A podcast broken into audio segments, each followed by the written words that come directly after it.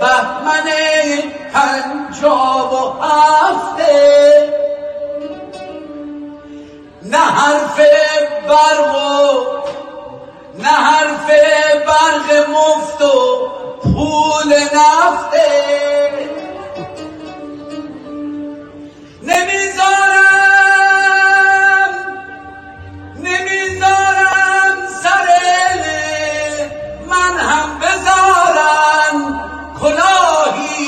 سر بابام رفته.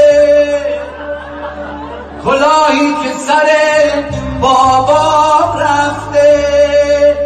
ندیگه بهمن پنجاب و هفته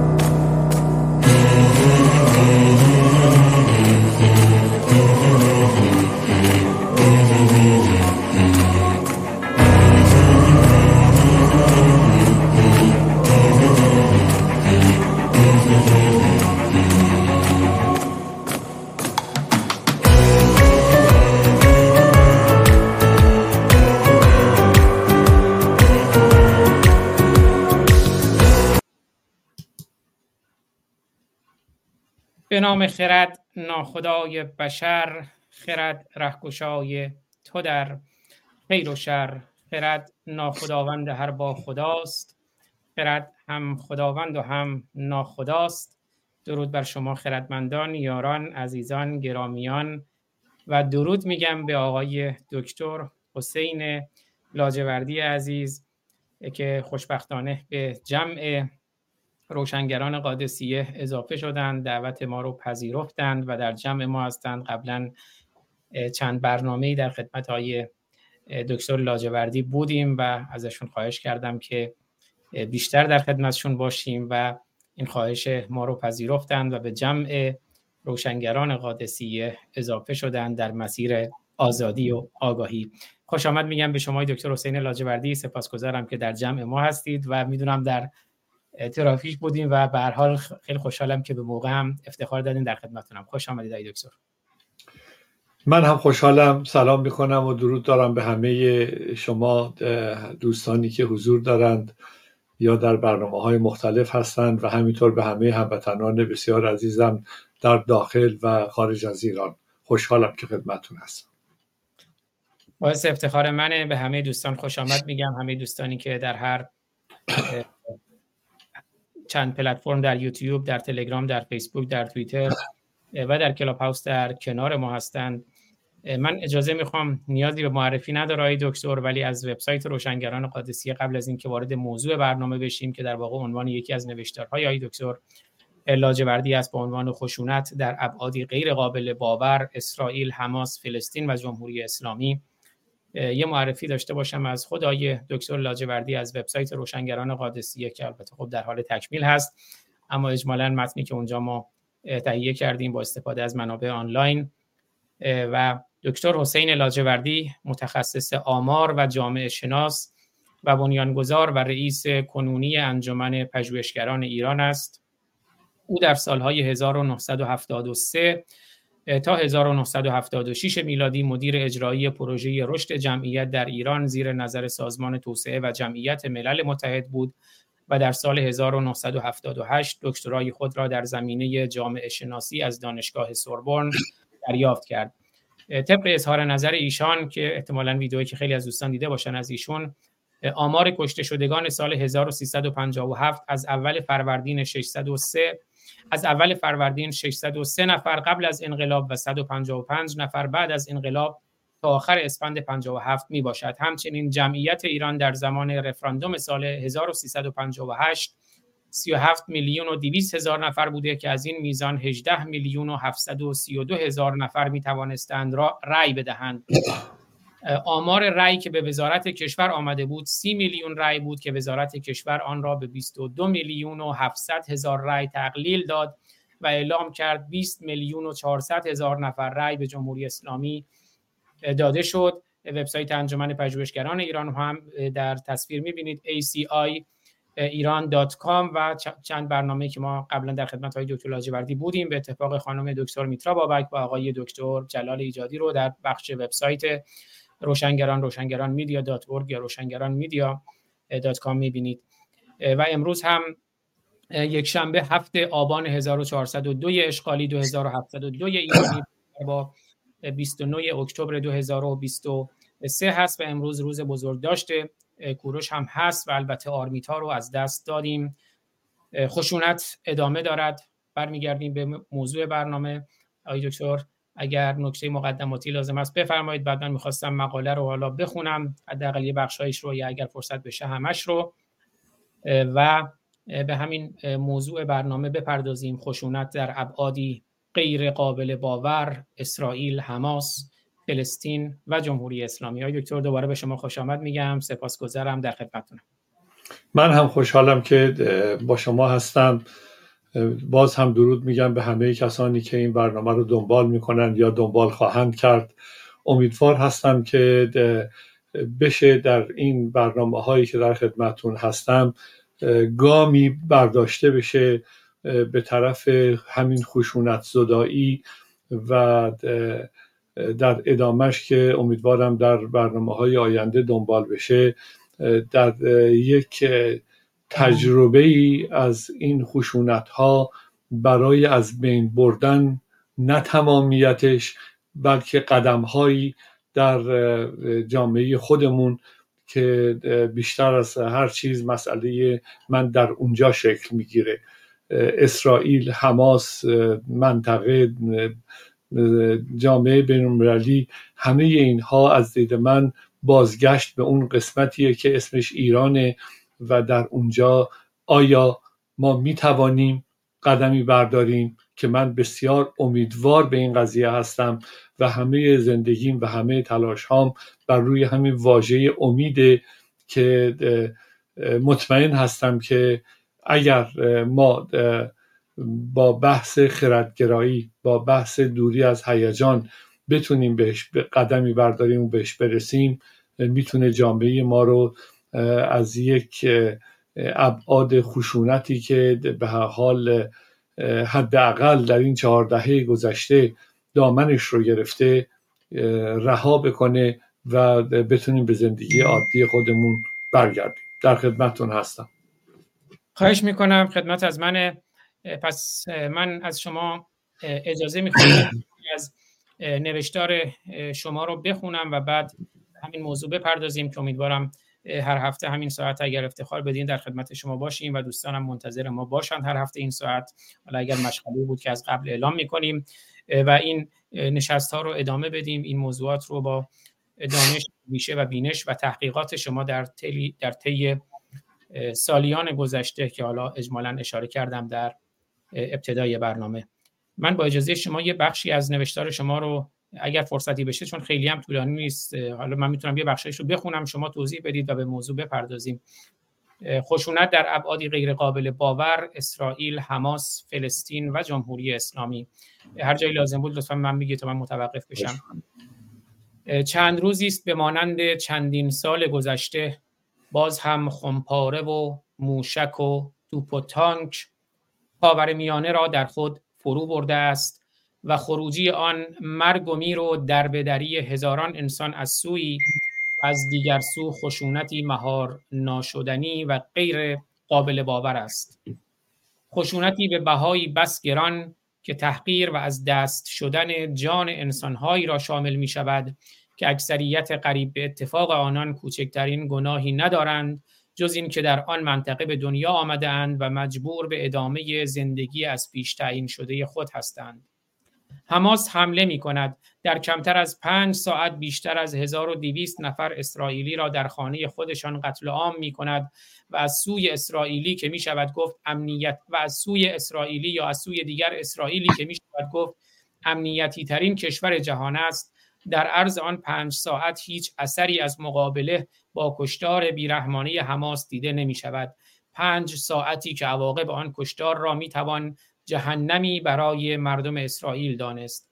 آیا به نظر نمی رسد این سوال بزرگی است که مأموران و مسئولان در آن پنج ساعت سیاه و کشتار مردمشان چه می کردند که همچنان در انتظار پاسخش باقی مانده ایم من می‌خوام همینجا برای خود من اینجا یه حالت رازآلودگی و رازآمیزی داشته دکتر لاجوردی. این ماجرای این پنج ساعت رو مشخصه که خب برای خود شما هم سواله اما برای ما بشکافید و حالا بعد ادامش رو بهش می‌پردازیم و موضوع کلی بفرمایید در خدمت.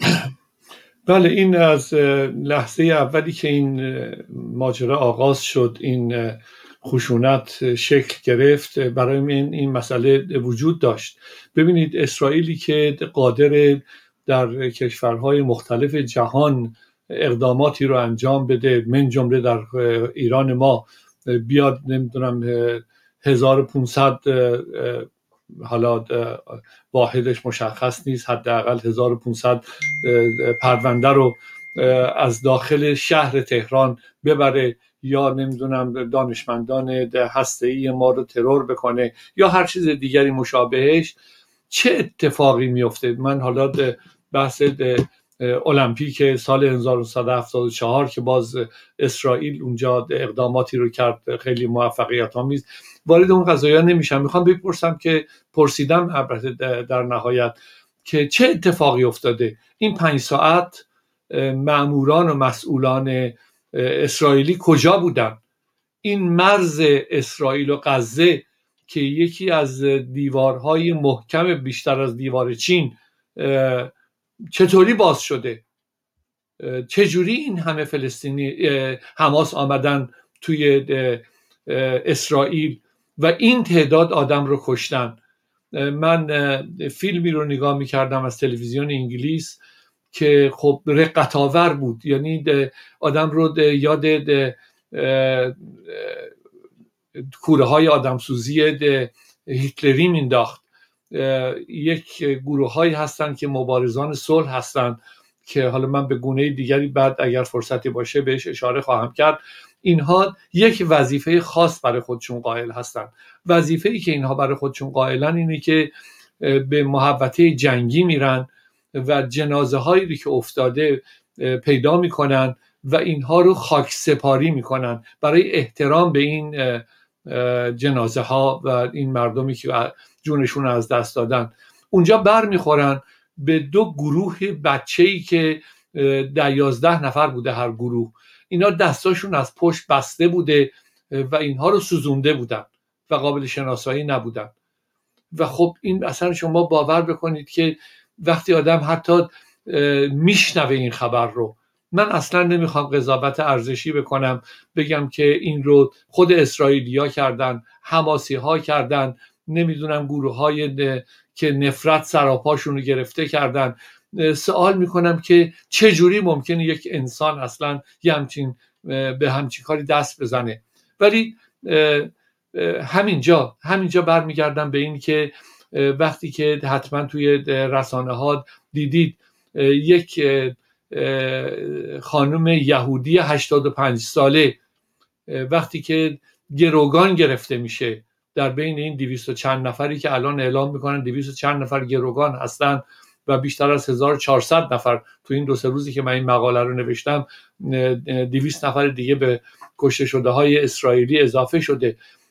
یک خانم 85 ساله دستگیر میشه میبرنش توی غزه و در اونجا به هر حال البته این خانم تعریف می‌کنه که بعد از اینی که اون مرحله اولی که اونایی که سرشون پوشیده بود نقاب داشتن دستگیر می‌کنن اینها رو می‌برن یه جای دیگه در غزه و دوا و دارو دارو و غذایی که بهشون می‌دادن نرمال بوده و غیره و غیره.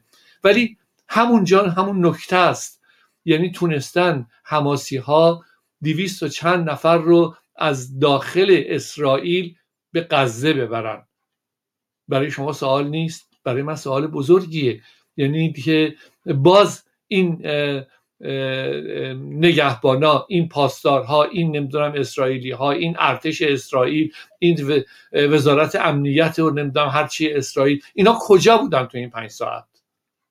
این سوال رو من اگر که بخوام بدبینانه بهش نگاه بکنم میگم شاید که در آینده ای نچندان دور ما بهش بر بخوریم که یک قصه درازتری در این زمینه وجود داره که فرصتی بشه. من در مراحل بعدی بهش اشاره خواهم کرد و اون یک دست شدن جهان و اون دیکتاتوری هایی که در طول تاریخ بشریت وجود داشته. شما هر دیکتاتوری رو که تاریخش رو نگاه می‌کنید این دیکتاتور می‌خواد تنها هدفی رو که داره اینه که همه جهان رو داشته باشه. چون هرچی بیشتر داره بیشتر می‌خواد. مثل این آدمای خیلی پولدار. آدم هایی که مثلا میلیارد پول دارن باز به دنبال پول جمع کردن هستن. اون قدرتمندان دیکتاتور هم همینطور هستن. همه اینها از سزار روم بگیرید بیایید جلو همینطوری بهش بر می‌خورید به نمی‌دونم به ناپل اون می‌رسید به هیتلر می‌رسید به استالین می‌رسید. همینطوری می‌بینید که همه اینا می‌خواستن جهان رو یک سره داشته باشن. امروز آقای بایدن و امریکا به نظر من در جایی قرار گرفتن که فکر می‌کنن که باید جهان رو همش رو داشته باشن. به همین دلیل وضع اوکراین پیش میاد حالا وضع حماس و آیندهش پیش میاد وضع غزه پیش میاد.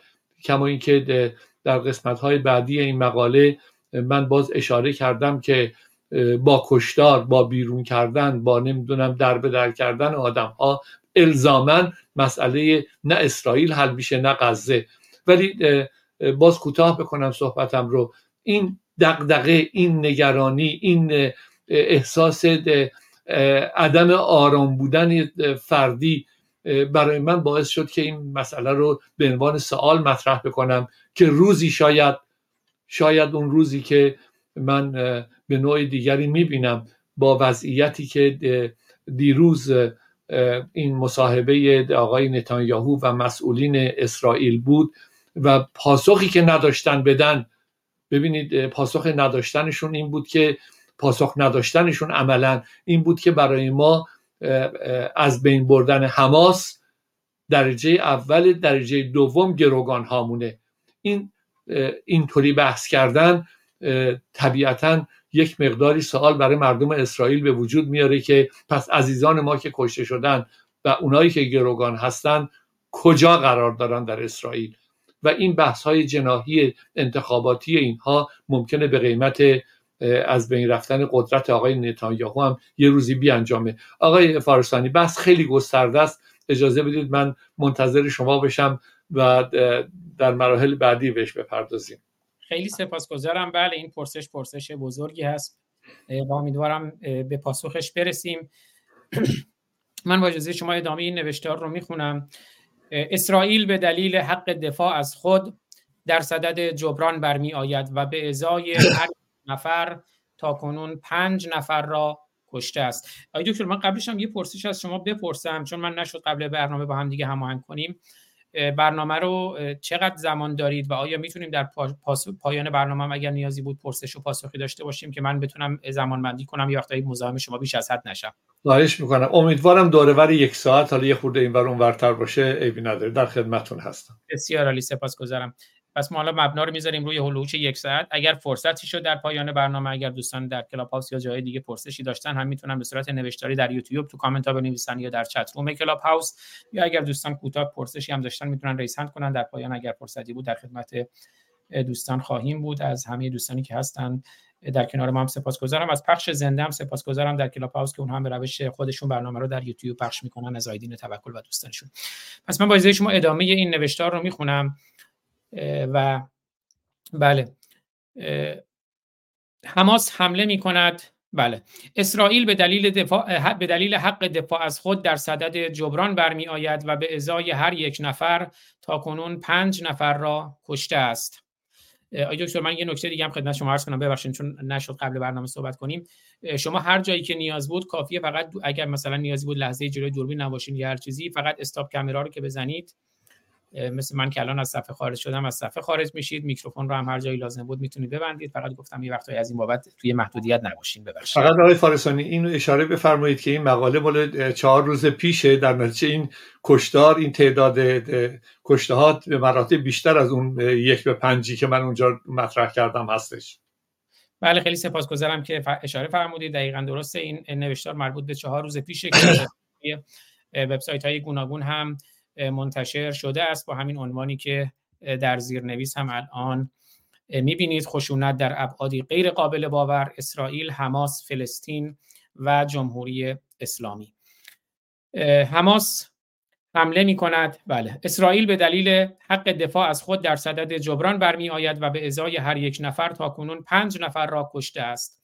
فرمان اخراج و تخلیه منطقه غزه صادر می گردد آب و برق و مایحتاج عمومی ممنوع و حکم و دستور خانه دوشی و بیخانمانی و اخراج بیش از دو میلیون و سیصد هزار نفر از خانه و کاشانه خود به اجرا در می آید.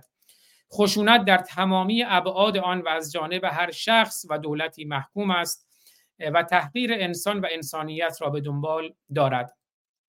بدون هیچ گونه قضاوت ارزشی این مجموعه رویدادها در قرن 21 ننگاور و خجالت آور است و ما شاهد خشونت های گسترده ای هستیم که امروز هم مانند هفتاد سال پیش جهان از رهبران با فکر و تصمیم گیری که اگر امروز هم مانند هفتاد سال پیش جهان از رهبران با فکر و تصمیم گیری برخوردار بود شاید شاهد چنین وحشیگری هایی نمی بودیم امروز فلسطین کجاست که تلاش می شود به مردم و اذهان عمومی گفته شود حماس از فلسطین جداست. می توان حماس را قلب و قم کرد و نامی از فلسطین به میان نیاورد ولی فلسطین همچنان فلسطین است و فلسطین باقی خواهد ماند. باورش سخت است که حماس با تمامی ضربات سهمگینی که خورده دیگر وجود نداشته باشد. زهی خیال باطل خشونت کینه و تنفر و انتقام جویی را به دنبال دارد. زهی خیال باطل خشونت کینه و تنفر و انتقام جویی به دنبال دارد همانطور که در این سالها شاهدش هستیم.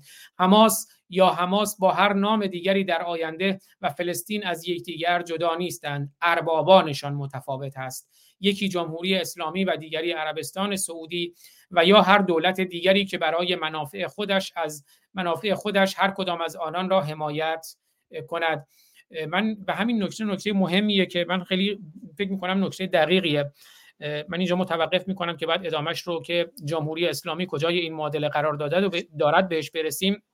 ای دکتر ولی من بارها اشاره کردم آمریکا چرا مثلا از افغانستان خارج شد؟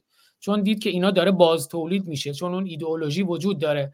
گفت که ما هرچی بیایم اینا رو بکشیم نمی‌دونم محدود کنیم و این ایدئولوژی باز باز تولید میشه و این نکته ای است که شما میفرمایید تا موقعی که این ایدئولوژی وجود داره که هدف ما هم اینه که این ایدئولوژی اسلامی رو از ذهن ها پاک کنیم تا موقعی که این ایدئولوژی انسان کش و انسانیت کش وجود داره این هم باز تولید میشه. حالا حماس نه یه نام دیگه طالبان نه القاعده القاعده نه داعش داعش نه بوکو حرام. این همواره باز تولید میشه. و این دغدغه دیروز و امروز شما نیست. این دغدغه می‌دونم سالیان شماست. از جمله در کتاب خود شما کتاب خشونت. خب بارها به این موضوع اشاره فرموده اید من می‌خوام همینجا یه مقداری به همین رو اگر صلاح بدونید باز کنید برای ما که چگونه این خشونت باز تولید میشه و چاره چیز که از جلوی باز تولید این خشونت رو بگیریم و همینطور در مورد نکاتی که تا الان فرمودید در خدمتتونم. جناب فارسانی ببینید اگر آدم نخواد به این مرحله اکتفا بکنه که حماس زد و کشت و اسرائیل هم اخراج کرد و نمی‌دونم حماس رو از بین برد و ماجرا تموم شد اگر نخواد تا این حد اکتفا بکنه ناگزیر نیاز به این هستش که نگرش عمیقتری رو داشته باشه ببینه که بعد از این خشونت از هر طرفش تفاوتی اصلا نمی‌کنه. بعد از این خشونت ما کجا قرار داریم؟ دنیا کجا قرار داره؟ به کجا داریم میریم؟ من فکر می‌کنم که اون بحثی که من کردم اونجا میگم دوران کتوله های سیاسی است به عنوان رهبران جهان. امروز باز ما یه مرحله دیگه به جایی رسیدیم که اگر تاریخ دویست ساله گذشته دنیا رو مطالعه بکنیم می‌بینیم که مرحله به مرحله یک موقعیت عقلگرایی پیش آمده. ببخشید من هر روز مریضی خودم رو دارم سرماخوردگی خودم رو. من حواسم نبود که حال شما رو هم بپرسم. بله خیلی معذرت بودن و همیشه بله. کردن و آره، ولی همیشه امیدوار به این بودیم که وقتی زمان میگذره وقتی این تکنولوژی بسیار گسترده به وجود میاد وقتی امروز ما در قرن 21 هستیم حداقل با تجربیات گذشتمون قدم هایی رو برداریم که بتونه به صلح جامعه بیانجامه. معذرت بخوام هر جای نیازی از برکی بگیرین هیچ به من بگین هیچ مشکلی نیست ما می‌تونیم آهنگی بیاریم. جایگاه انسانیت رو مطرح بکنه. ولی می‌بینیم که متاسفانه چنین نیست. یعنی در هر مرحله ای آدم برمیگرده به این که می‌بینه که چقدر کوتاه فکری وجود داره. توی این چند روز اول حماس و اسرائیل آقای بایدن از اسرائیل بازدید کرد. خیلی جالبه. بلا فاصله بلا فاصله اولین حرفی رو که آقای بایدن زد اگر بهش دقت بکنید تقاضای 100 بیلیون 100 میلیارد دلار از کنگره کرده. 100 میلیارد دلار. برای اوکراین و اسرائیل. ببینید معنی این حرف چیه؟ معنی این حرفی نیستش که آدم بیاد مسئله رو حل بکنه. معنی این حرف اینه که من این پول رو مجددا می‌گذارم از این طرف روسیه رو داغون بکنم از این طرف جلوی چین بیستم. اون نگاه داخلی گیومه من که میگم بحث آینده جهانه. یعنی اینجا نیست که این بزرگان دنیا بنشینن چون هممون هفتاد سال پیش رو اگر به یاد نداریم حداقل خوندیم سازمان ملل متحد چرا به وجود میاد؟ برای اینکه جلوگیری بکنه از همین مسائلی که هست و راه حل پیدا بکنه.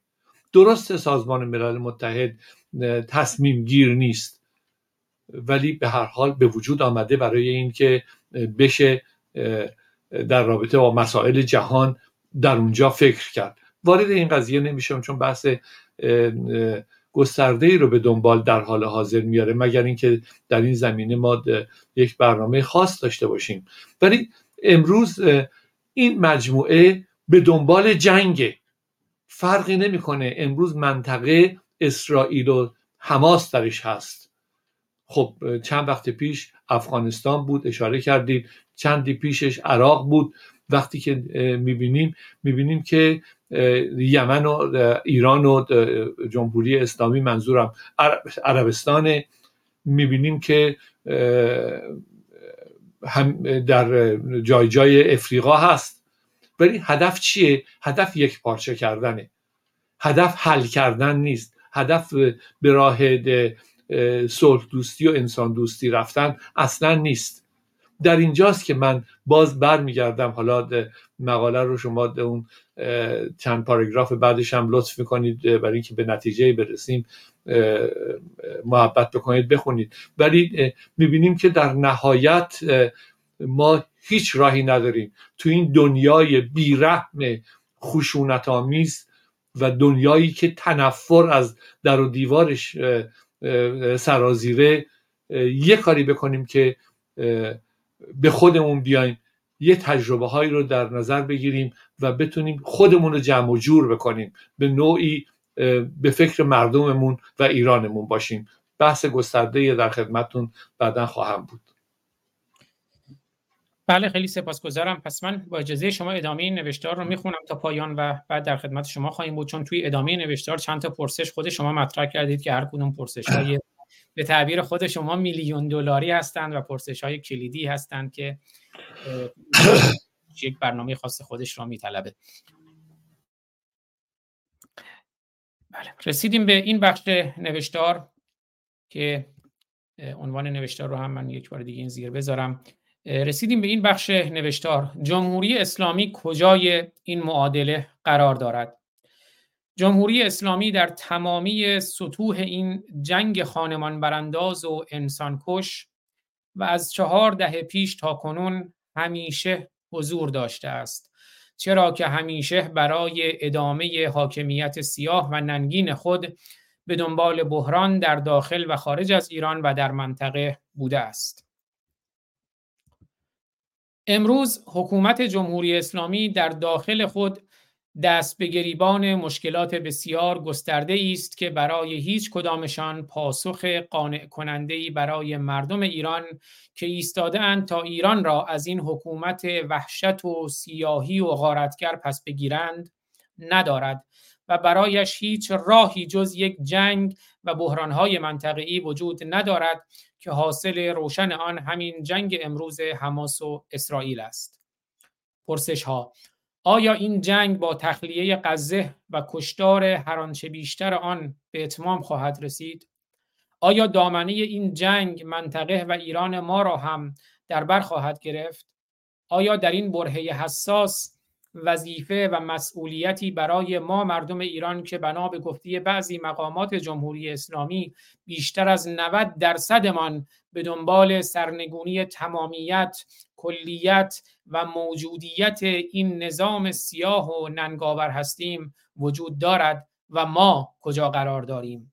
ای کاش ما ایرانیانی که به دنبال بازپسگیری ایرانمان هستیم امروز و در این برهه حساس و سرنوشت ساز دارای یک ائتلاف اپوزیسیونی و یک رسانه ای که فارغ از هر گونه ایدئولوژی به امروز و فردای ایران دغدغه همیشگی های دکتر لاجوردی و عنوان برنامه هاشون و همین برنامه ای کاش ما ایرانیانی که به دنبال بازپسگیری ایرانمان هستیم امروز و در این برهه حساس و سرنوشت ساز دارای یک ائتلاف اپوزیسیونی و یک رسانه ای که فارغ از هر گونه ایدئولوژی به امروز و فردای ایران بیاندیشد بودیم که در این دنیای وحشی و سردرگم این توان را می داشتیم با ایجاد یک اتاق فکر به آینده بچه هایمان و کشورمان بیاندیشیم و تصوری روشن را به مردمانمان ارائه دهیم.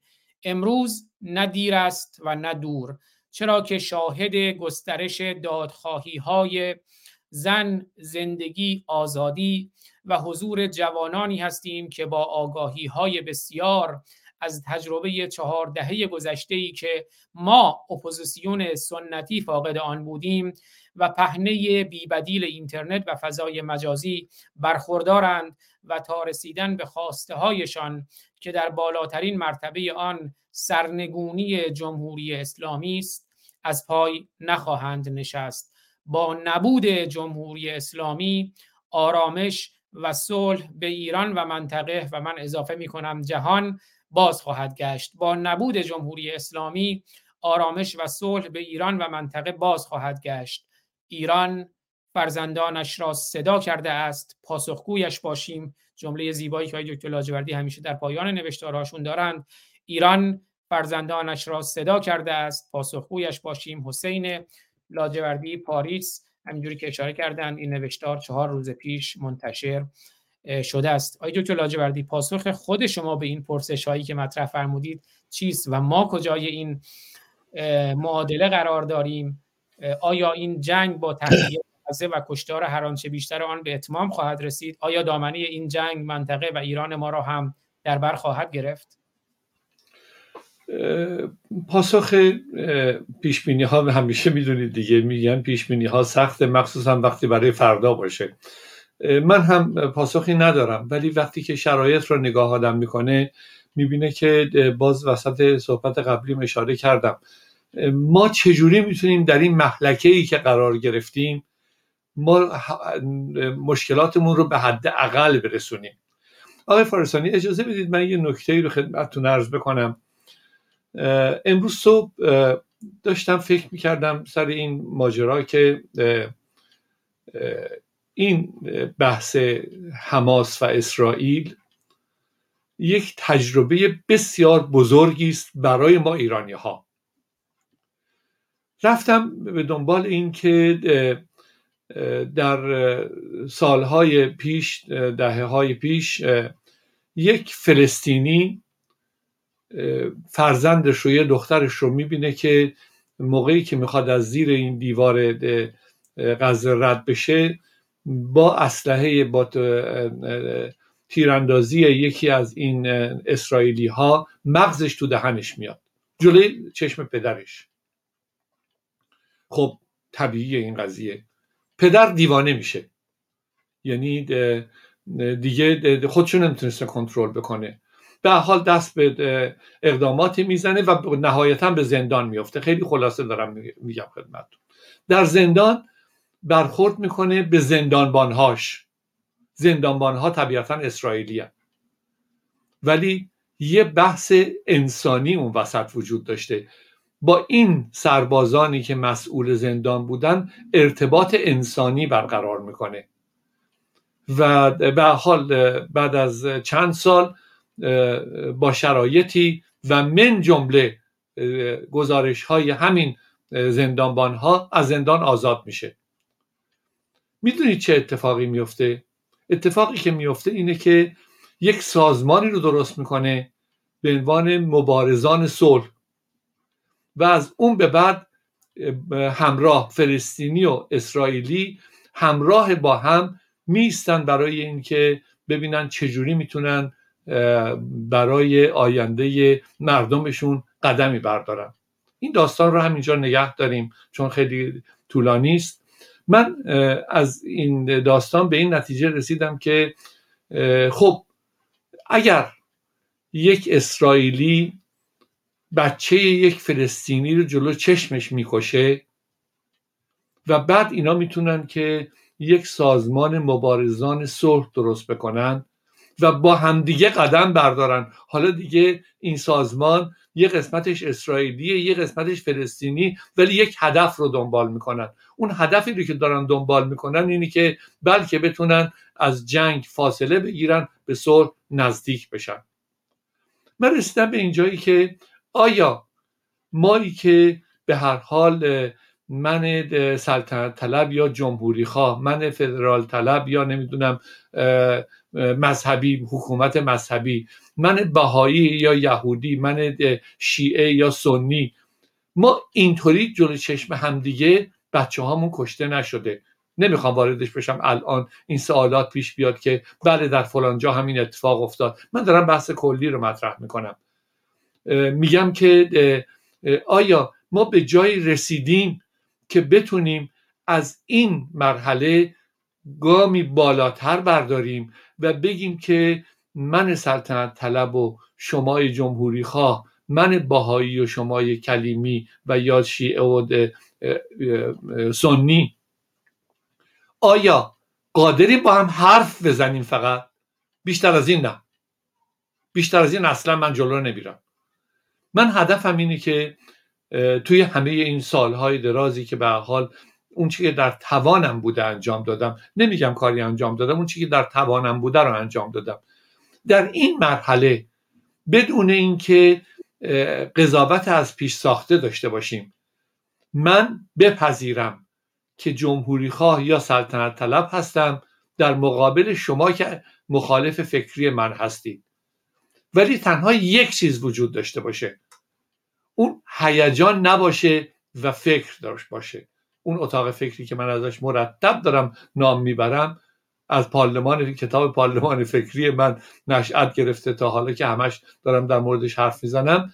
همینجا یعنی من اگر مخالف شما دشمن شما نیستم. من به عنوان یک ایرانی این حق رو دارم که هرچی طلب باشم. اصلا تفاوت اصلا نمی‌کنه. شما این حق رو داشته باشید. آیا ما می‌تونیم این حق رو برای به همدیگه قائل باشیم؟ اگر می‌تونیم به هم دیگه این حق رو قائل باشیم خب بسیار جا داره که این رو گسترشش بدیم. مثالی رو خدمتتون می‌زنم. در چند روز گذشته که ما یک کنفرانسی در فلورانس ایتالیا در رابطه با من اعدام داشتیم که آقای فارسانی شما هم با لطف بسیار پخشش کردید. دو روز قبلش من در فرانکفورت دعوت به کنفرانسی بودم که اقوام و احزاب منطقه‌ای ایران همه جمع بودند و در اونجا حضور داشتن.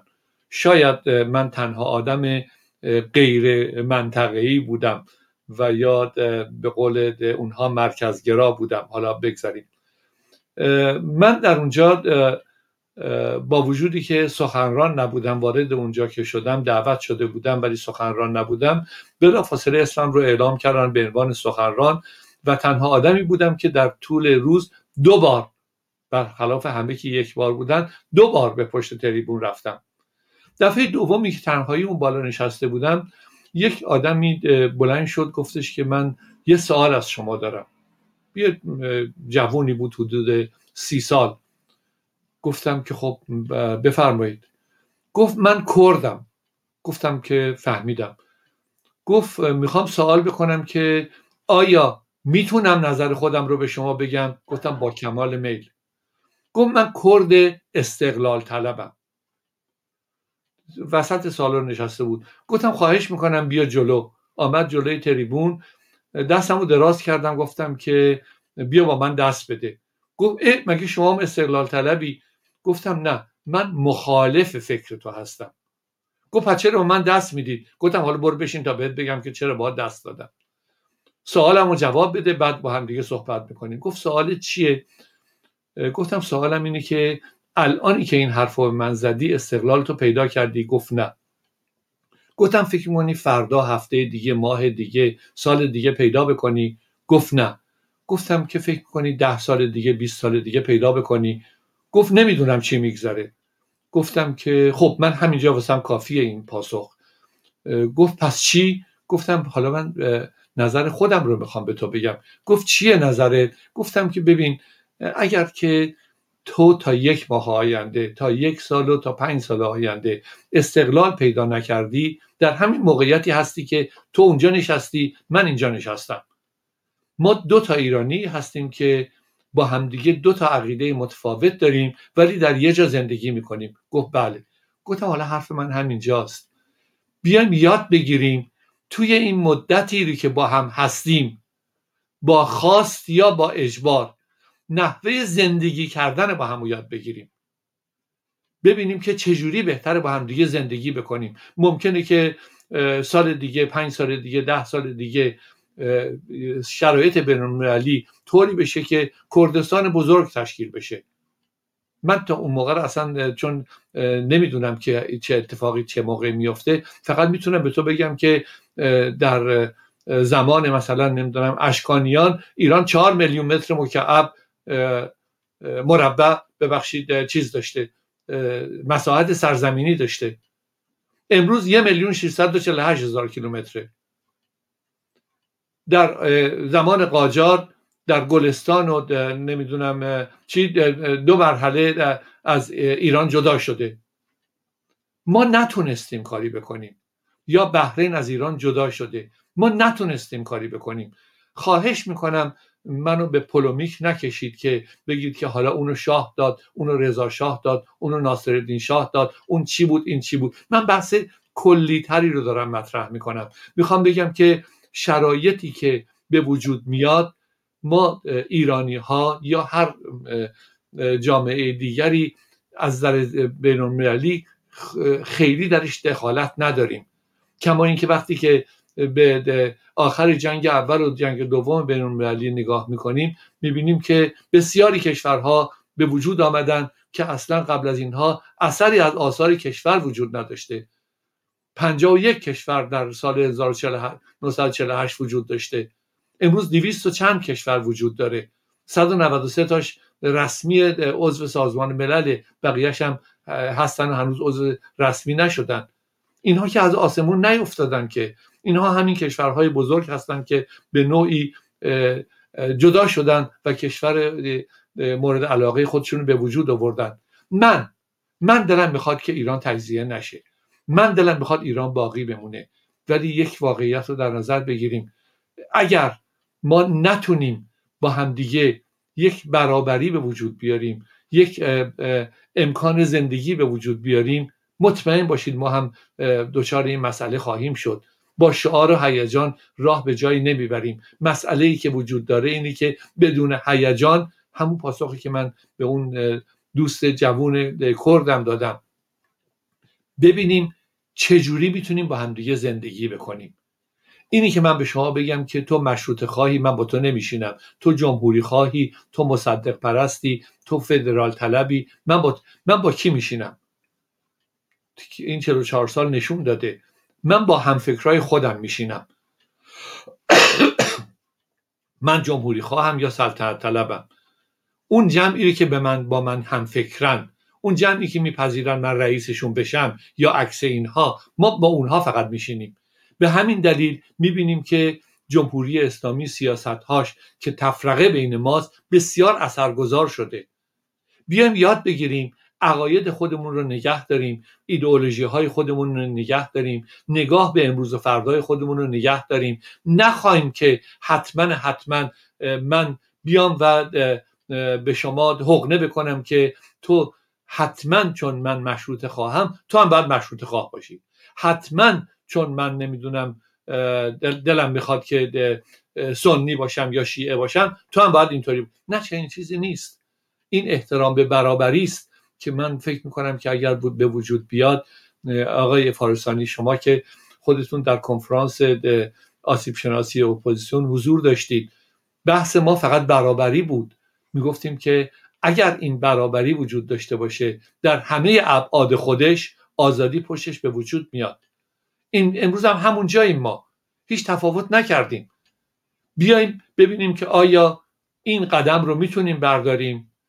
که از همدیگه نخواهیم که بیا به من به پیوند بیا به عقیده من رو بپذیر. بگیم عقیده خودتو داشته باش و بتونیم راه پیدا بکنیم برای زندگی کردن با هم.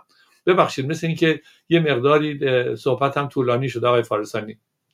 نه بزرگوارید. اصلا آقای دکتر لاجوردی در تایید صحبت های شما من که لذت می‌برم. حالا خانم مهسا هم هستند یه خانم مهسا توی Clubhouse دیروز تشریف داشتن. ما دیروز یه برنامه داشتیم. ما که از روز اول می‌دونستیم آرمیتای نازنین ما رو کشتن. روز پیش من برنامه ای گذاشتم در همین مورد که اشغالگران ایران آرمیتا رو کشتند الان وقت جنگ هنگامه نبرد است. ولی فرمایش شما چقدر هم to point هم لازمه. دو تا از دوستای دو تا از دوستای قدیمی من از همین دوستای کردی که شما میفرمایید تشریف آوردن با اینکه موضوع ما برنامه مرگ مهس... مرگ آرمیتا بود. اما خب دوستان همین به محض اینکه صحبت استقلال خواهی من که همیشه گفتم واژه تجزیه اساسا در ترم های سیاسی نیست. یعنی در ترم های فلسفی سیاسی ما واژه‌ای به نام تجزیه نداریم. استقلال خواهی سپر... سپر... چی میگن؟ سپر... سپرالیست حالا جدایی خواه اینا هست. سپریشن ولی تجزیه واژه‌ای است که جمهوری اسلامی ابداع کرده برای سرکوب و خیلی هم تون دام قرار می‌گیرن. اما به حال منظور این که در تایید صحبت شما آفتاب آمد دلیل آفتاب که خانم محسا هم که الان هستن در کنار ما یاد محسا ژینای ایران هم زنده باد. اما چنان بحث داغ شد و چنان دلخوری ایجاد شد بین بعضی از دوستان حتی از دوستای قدیمی خود من چون من خودم دیگه بعد نبودم. تماسی تماس گرفتن و به هر حال بله فرمایش شما درسته. ما خیلی نیاز داریم. حالا امروز هم روز بزرگداشت کوروش هست. آخرین پستری که دیدیم از رواداری بود. ما این به رواداری بین خودمون خیلی نیاز داریم. یه دشمن مشترک داریم جمهوری اسلامیه اما بین خودمون رواداری کنیم. اعلام نظر اعمال نظر نیست. من می‌خوام بگم اعلام نظر اعمال نظر نیست. دوستان یه اعلام نظر که می‌کنن مثلا میگن آقا ما جدایی خواهیم. خب حالا مگه جدا کردن ایران رو؟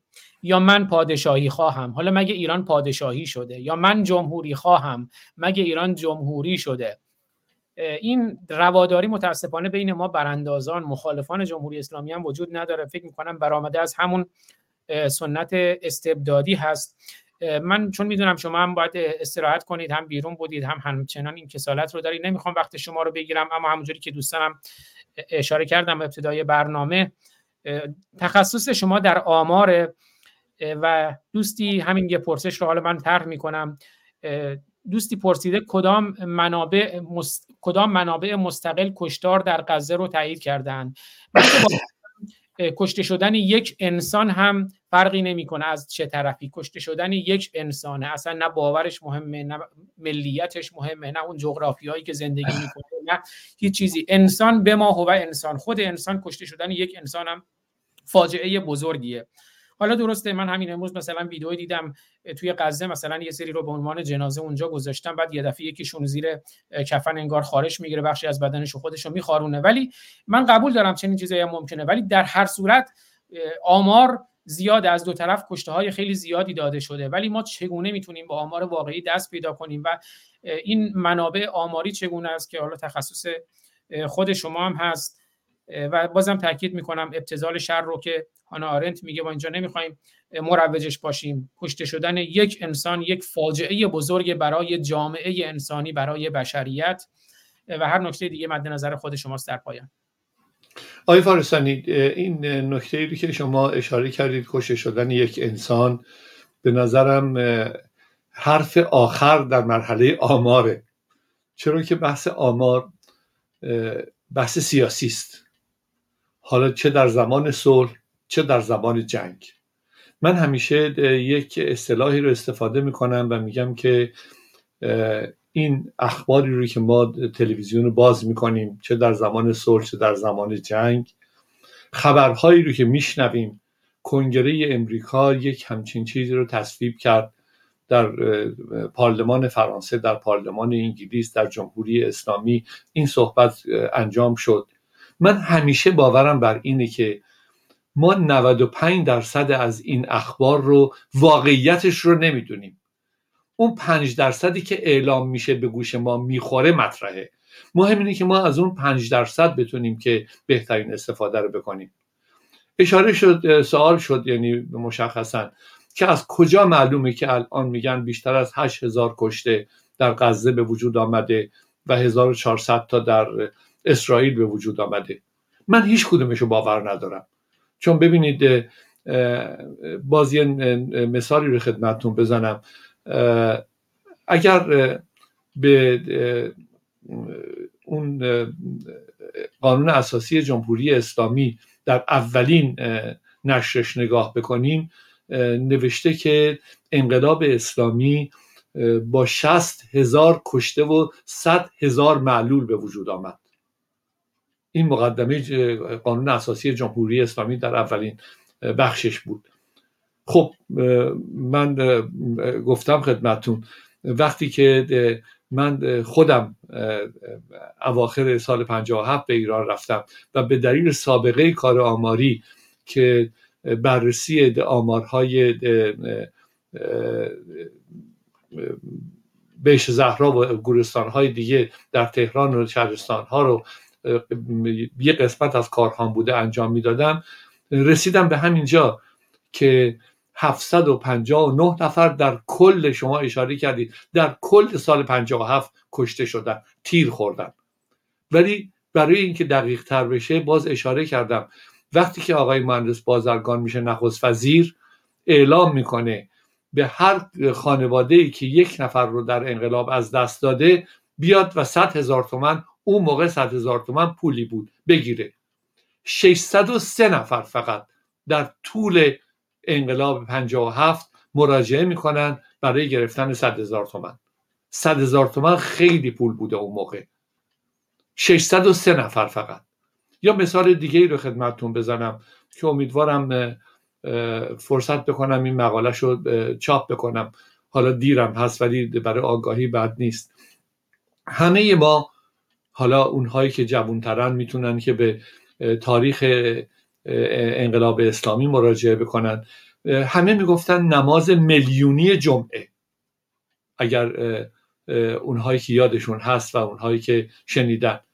وقتی که من در تهران رفتم برای بررسی تعداد کسانی که در نماز جمعه شرکت می‌کنن. آقای فارسانی شاید جالب باشه براتون. من صحن دانشگاه و خیابونهای اطراف دانشگاه رو اندازه گرفتم. اندازه گیری که من کردم به این ترتیب بود که یک سجاده رو که باید پهن می‌کردن روش نماز میخوندن به قول معروف رکوع و سجود می‌رفتن در عرض چهل سانت و هفتاد سانت که اون طرف بتونه رکوع و سجود بکنه دلا بشه نمی‌دونم مهر ماچ بکنه بلند شه. بر اساس این اندازه گرفتم. می‌دونین نماز میلیونی جمعه چند نفر بود؟ خیلی واسهتون شاید جالب باشه. هنوز وجود داره هنوز میشه چقدر؟ پنج هزار نفر؟ نه نه نه بیشتر بود. هنوز این امکان وجود داره. هر کسی می‌تونه بره تو تهران صحن دانشگاه و خیابونهای اطراف اندازه بگیره با این مقیاسی که من خدمتتون عرض کردم. روزایی که خیلی شلوغ بود 18 هزار نفر. روزایی که خلوت بود 13 هزار نفر. نماز میلیونی جمعه. متوجه ارزم هستید؟ پس به این ترتیب من نمی‌تونم پاسخ بدم که بیشتر از 8 هزار نفر در غزه مردن یا نمردن. اینها بحث های سیاسی است. بحث های سیاسی است که به وسیله آمار می‌خوان که مردم فریب بدن. یک انکتودی یک شوخی هم تو آمار داریم. میگیم من میگم هشت هزار نفر یا من میگم هشتاد هزار نفر. تو قبول نداری برو بشمر خودت. ببینید پس در نتیجه بحث بحث سیاسی صد درصد. صد درصد بحث سیاسی است. قافل از اینی که در اصل خودش در عمق خودش ننگاوره. در عمق خودش ننگاوره. یعنی اینکه چه هشت هزار نفر اونجا چه هزار چهارصد نفر اونجا شما دو بار اشاره کردید به درستی. خیلی واسه من جالبه. وقتی ارزش جان یک انسان مطرحه ما دیگه اصلا دنبال چی داریم میگردیم؟ ولی همین قضیه رو که دارید مطرح می‌کنید من باز همین امروز تو اخبار امروز نگاه می‌کردم می‌دیدم که آمده طرف میگه من مادر بزرگم هفتاد و پنج سال اون تو غزه زندگی می‌کنه. نوه و نتیجه هاش هم همون جان. وقتی به اینا میگن برو اینا کجا برن؟ یعنی شما وقتی که بیمارستان رو می‌زنید البته ما یادمون نره این پرانتز همیشه وجود داره. جمهوری اسلامی سینما رکس آبادان رو زد. اونطوری همه رو جزغاله کرد. پس برمیاد از اینها. برمیاد یعنی هیچ تردیدی نیست. الان دارن در رابطه با اون بیمارستان تحقیق می‌کنن. ولی چه تفاوتی می‌کنه؟ چه تفاوتی می‌کنه که اعمال و انصار جمهوری اسلامی مثل حماس حزب الله جهاد اسلامی یا هر کدوم اینها اونا بزنن یا اسرائیلیا بزنن؟ شما فاجعه رو نگاه بکنید. وقتی که می‌بینید که دستگاه تنفسی برای زنده بودن یک آدم برقش قطع میشه؟ طرف به کجا میره؟ اصلا ما یادمون رفته مثل اینکه وقتی که میشنویم که این اتفاقات داره میفته یادمون میره که ما در یک مجموعه انسانی داریم زندگی می‌کنیم. این مجموعه انسانی با مسلسل و تانک و توپ و تفنگ که راه به جایی نمی‌بره که یک سال و الان شاید هشت ماه شیش ماه از اوکراین گذشته. حالا اوکراین این شانس رو داشت که آدماش بیان بیرون کشورهای اروپی اروپایی زندگی بهتری داشته باشن. اینها چه میشه وضعشون؟ حالا اینی که تونل هایی که حماس در غزه به وجود آورده هزاران نمی‌دونم متر یا هر چی که اسمشو می‌ذارن میگن هزاران کیلومتر تونله. من اصلا نمی‌دونم یعنی چی. من با عدد رقم خیلی غریبه نیستم ولی نمی‌دونم یعنی چی. بله من صحبت 500 کیلومتر رو شنیدم ببخشین. بله من هزار خورده ولی حالا به هر حال چه تفاوت می‌کنه؟ چه تفاوت می‌کنه اصلا؟ ما وقتی که ریشه رو نگاه نمی کنیم ببینید امریکا ایران رو تهدید می‌کنه جمهوری اسلامی رو. جمهوری اسلامی هم میگه که به خصوص به طور مشخص حتما شنیدید دیگه. میگه کشورهای اروپایی آمدن از ما درخواست کردن که ما زمانت بکنیم که حماس گروگانهای اونها رو آزاد بکنه. خب اصلا معنی این حرف یعنی چی؟ یعنی این که من خودم هستم. من خودم هستم که می‌تونم این کار انجام بدم. پس چرا نمی چون باجشون می‌خوام بگیرن. آیا کشورهای اروپایی و امریکا نمی‌دونن که اینا باج بگیرن؟ اونا خیلی بهتر از ما می‌دونن. خیلی مشخصا می‌دونن که اینا کیان. ولی چرا نمی‌کنن؟ چرا در مقابل جمهوری اسلامی نمی اینجا؟ خب طبیعی است. برای که منافعشون از نظر مادی ایجاب نمی‌کنه. تا الان. ممکنه فردا اتفاق دیگه ای بیفته. ولی باز برگردم به سوالی که آماره متاسفم. بنده هیچ گونه صلاحیتی ندارم برای اینکه پاسخ این رو بدم که این درسته یا غلط بله خیلی سپاسگزارم. شد صلاحیت که البته دارین چون متخصص آمارین و دقیقا صلاحیت شماست. ولی درست میفرمایید چون بحث بحث سیاسیه و شما از نگاه آماری و جامعه شناختی و اینها ملاحظه میفرمایید. من فقط می‌خوام نکته دیگه رو خدمت شما عرض کنم. خب دوستان خود شما می‌دونید من میشیگان هستم. و شما اشاره کردید به این انجمنهای دوستی و اینها. خب همین چند روز پیش توی دیتروید میشیگان ما این خانمی که عکسش رو می‌بینید خانم سامانتا وول که رئیس انجمن دوستی مسلمانان و یهودیان بود. سامانتا was also the founder of the Muslim Jewish Forum توی میشیگان. و خب ایشون رو جلوی خونش این بانوی چهل ساله رو که رئیس یک کنیسه یهودی در دیترویت میشیگانه که دیترویت خب بیشترین جمعیت مسلمان رو در آمریکا داره بیرون از خانش با ضربات چاقو می‌کشند. و به حال این مسئله داره مقداری ابعاد خیلی بزرگتری پیدا می‌کنه و ابعاد نگران کننده تری پیدا می‌کنه. من می‌خوام اتفاقا برگردم به همون صلاحیت جامعه شناختی و آماری شما و اون ویدئو که شما اشاره می‌کنید که ابتدای برنامه هم اشاره کردیم اونا رو بشنویم. اگر نکته پایانی دارین در خدمتتونم که دیگه زیاد مزاحمتون نشم. خیلی سپاسگزارم ازتون. در رابطه با کشتار انقلابه اگر شما به قانون اساسی جمهوری اسلامی به مقدمش نگاه بکنید میگن انقلاب پیروز شد با 60 هزار شهید و 100 هزار معلول. اون یکی از تحقیقات من در اون ساله. من تمام مرگ و سال 57 رو گرفتم. تا از روز اول فروردین هنوز انقلاب نشده تا آخرین روز اسفند سال 57 که انقلاب درش واقع شده. 758 نفر کشته شدن. بلافاصله که انقلاب پیروز میشه آقای مهندس بازرگان به عنوان نخست وزیر دکتر یزدی رو مأمور کمیته انقلاب می‌کنن و اعلام می‌کنن که به هر کسی که کسی رو از دست داده بیاد و 100 هزار تومان بهش پول بدن. 100 هزار تومان اون موقع. بله. کل کسانی که رفتن و 100 هزار تومان گرفتن 603 نفر بود. عجب. اختلافش با 758 نفری که من آمار در آوردم اون تعداد آدم هایی که تو اعدام شدن بعد از بهمن تا اسفند همون سال که از جلو تیر خوردن. رسیدیم به بلافاصله رفراندوم سال 58 بلافاصله من اون موقع هم در دانشگاه تدریس می‌کردم هم در مرکز آمار ایران بودم. در نتیجه دو گروه از دانشجویان و کارمندان فرستاده بودم برای بررسی آماری. که انقلاب هنوز فکر کردم که آمار می‌خواستم بگیرم ببینن انقلاب نه نه نه نه, نه, نه. روز رفراندوم آها. روز رفراندوم که برن بررسی بکنن. روز رفراندوم. باور نکردنیه براتون. روزی که من ساعت 11 صبح اون روز 12 فروردین که از خونه آمدم بیرون رادیو رو که باز کردم گفتن که تا به الان 20 میلیون نفر رأی دادن.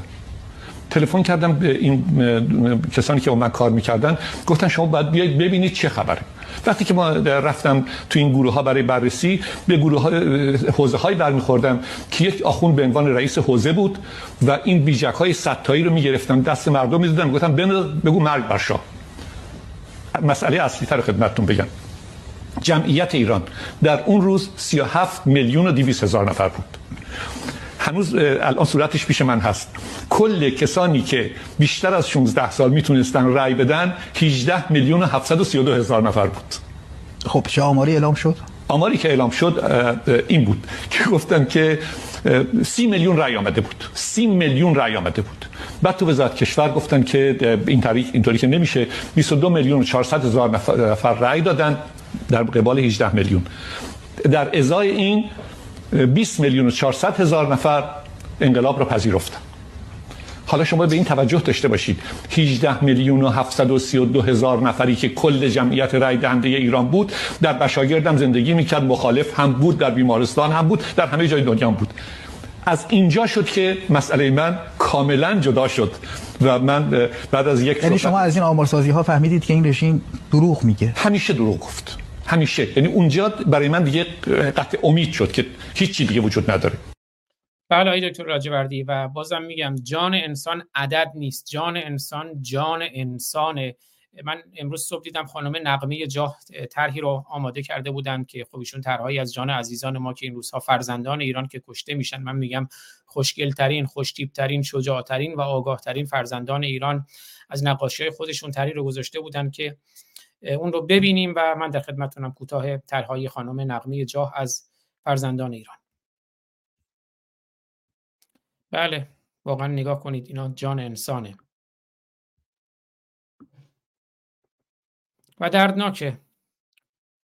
دردناکه که ما حداقل توی همین یک سال گذشته 555 اسم داریم از عزیزانی که کشته شدند توی آبان 98 که الان در آبان هستیم 1500 نفر حداقل از عزیزان ما کشتند. در صورتی که تو سه روز اول جنگ فلسطین و اسرائیل یا غزه و یا حماس و اسرائیل از دو طرف حدود 1500 نفر گفتن کشته شده. من در خدمتتونم آقای دکتر لاجوردی نازنین خیلی سپاسگزارم.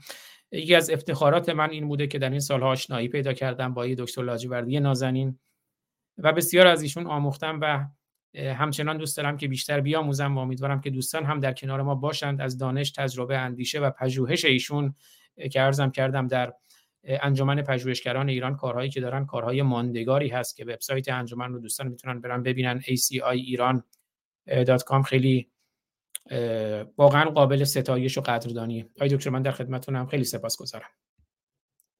ببخشید میکروفونتون اما می‌خوام فقط تاکید بکنم و امیدوارم که اگر این شانس رو داشته باشم باز هم در خدمتتون باشم. روی این مسئله مشخص تفاوت نمی‌کنه من کی هستم و شما کی هستید. اگر فکر می‌کنیم برای اون کتاب دلم شور می‌زند من آقای فارسانی همیشه هست من دلم شور می‌زنه. نگر من دل نگران هستم. برای این بچه هایی که امروز به دنیا میان اون بچه های پنج ساله ده ساله پونزده ساله بیست ساله اینهایی که در جمهوری اسلامی دارن به دنیا میان و نگاه می‌کنن به نسل بعدی خودشون و این بدبختی رو شاهدش هستن. اگر شما هم دلتون شور می‌زنه که مطمئن هستم چنین هست بیایم فارغ از اینی که من شما کی هستیم به عنوان دو تا انسان به هم برخورد بکنیم. چه از نظر تفکر سیاسی اختلاف با هم دیگه داشته باشیم چه از نظر تفکر مذهبی دوست و دشمن هم دیگه باشیم چه از نظر دیدگاه های متفاوت در نقاط مختلف ایران زندگی بکنیم. من این بحث رو امیدوار هستم که به شکلی ادامهش بدم و باز هم در خدمتتون در این زمینه باشم. جون یک انسان عدد و رقم نداره. جون یک انسانه. و این جون یک انسان ها توی جمهوری اسلامی می‌بینیم که به چه شکل از بین رفته. آخرین قسمتی رو که باز می‌خوام از نظر آماری خدمتتون بگم. گفتن که جنگ هشت ساله ایران و عراق آقای خامنه ای رئیس جمهور بودن. گفتن 138 هزار نفر در جنگ کشته شدن. بعد از اعتراض های بسیار سال بعدش آقای خامنه ای آمدن گفتن نه خیر 303 هزار نفر بودن. ولی یک بررسی که بررسی شخصی خود من بود در بین دو سرشماری من میزان مرگ و میر گروه های سنی رو گرفتم. آقای فارسانی فقط یک گروه سنی رو خدمتتون عرض بکنم. یک گروه سنی خاص بین 15 تا 29 سال 700 حدود 60 هزار پسر و مرد از توش توی جمعیت ایران کم شدش حالا هزاران معلولی که به وجود آمده که بعضی ها زندگیشون سختتر از مرگشون بوده اونها به کنار. ولی جمهوری اسلامی بعد از این رقم بالا همچنان ادامه داره میده. این اعدام ها این قتل های حکومتی غیره و غیره. شاید بهتر باشه به خودمون بیایم. فارغ از اینی که بخوایم از همدیگه ایراداتی بگیریم که حتما شاید هم درسته. من اصلا رد نمی کنم من هزاران ایراد دارم. ولی اگر در این فکر قرار دارم که دلم شور می‌زنه شما هم دلتون شور می‌زنه بیایم با همدیگه نزدیک بشیم. نزدیکی هامون رو به همدیگه پیوند بدیم. از دوری هامون جدا بشیم. بسیار سپاسگزارم ازتون. ممنونم که من رو پذیرفتید و در خدمتتون بودم. باعث افتخار من آقای دکتر لاجوردی گرامی خیلی سپاسگزارم که با وجود کسالت این هفته افتخار دادین در خدمتون باشیم. امیدوارم که دیگه هفته های آینده هر هفته همین ساعت بتونیم در خدمتون باشیم. حالا هر هفته هم که کاری پیش اومد و اینها اون دیگه در اختیار خودمونه. زمان هر چیزی. و امیدوارم که خیلی زودم از نزدیک هم شما رو ببینیم که ما همچنان منتظر دیدار شما هم هستیم در آمریکا. سپاسگزارم باعث افتخار منه. اگر بدرودی نکته پایانی است بفرمایید که من هم برنامه رو با اجازه شما پایان بدم. آرزو می‌کنم که این آرزو می‌کنم در این تفکری که دارید پیروز باشید با همه دوستان و هموطنان دیگه. خیلی سپاسگزارم با امید آزادی و پیروزی. باز من تاکید می‌کنم که ما اگر آسایش می‌خواهیم اگر آرامش و رفاه و امنیت می‌خواهیم اگر آزادی می‌خواهیم اگر آزادی رو برای فرزندان ایران می‌خواهیم که دکتر لاجوردی اشاره فرمودند ایران فرزندانش را صدا کرده است و امیدوارم که صدای فرزندان ایران رو بشنویم. چاره ای نداریم جز براندازی جمهوری اسلامی و برای براندازی هم نیاز به همراهی و همگامی داریم که در کنار همدیگر باشیم با وجود همه اختلاف دیدگاه ها من هستم چند لحظه بعد از برنامه دکتر لاجوردی. میبوسمتون. دوستتون دارم همه همراهانی که همیشه همراه ما هستید. روشن باشید و روشنگر با شعر زندیات فرود فولادوند و آواز شاهرخ نازنین بنیانگذار روشنگران قادسیه که گفتم شنبه باشون گفتگوی داشتم حالشون بهتره همچنان در حال پیکار با بیماری هستن. برنامه رو پایان میدیم تا درودی دیگر بدرود روشن باشید و روشنگر. سپاس گذارم سپاس از شما دکتر لاجوردی بسیار عزیز و نازنین. ما پنج دلاوران که از یک پشتیم در عرصه روزگار پنج انگشتیم. گر فرد شویم در نظرها علمیم. یعنی ضعیف و شکست شدنی خواهیم بود. اما بر جمع شویم. بردهان ها مشیم. پاینده بیرون.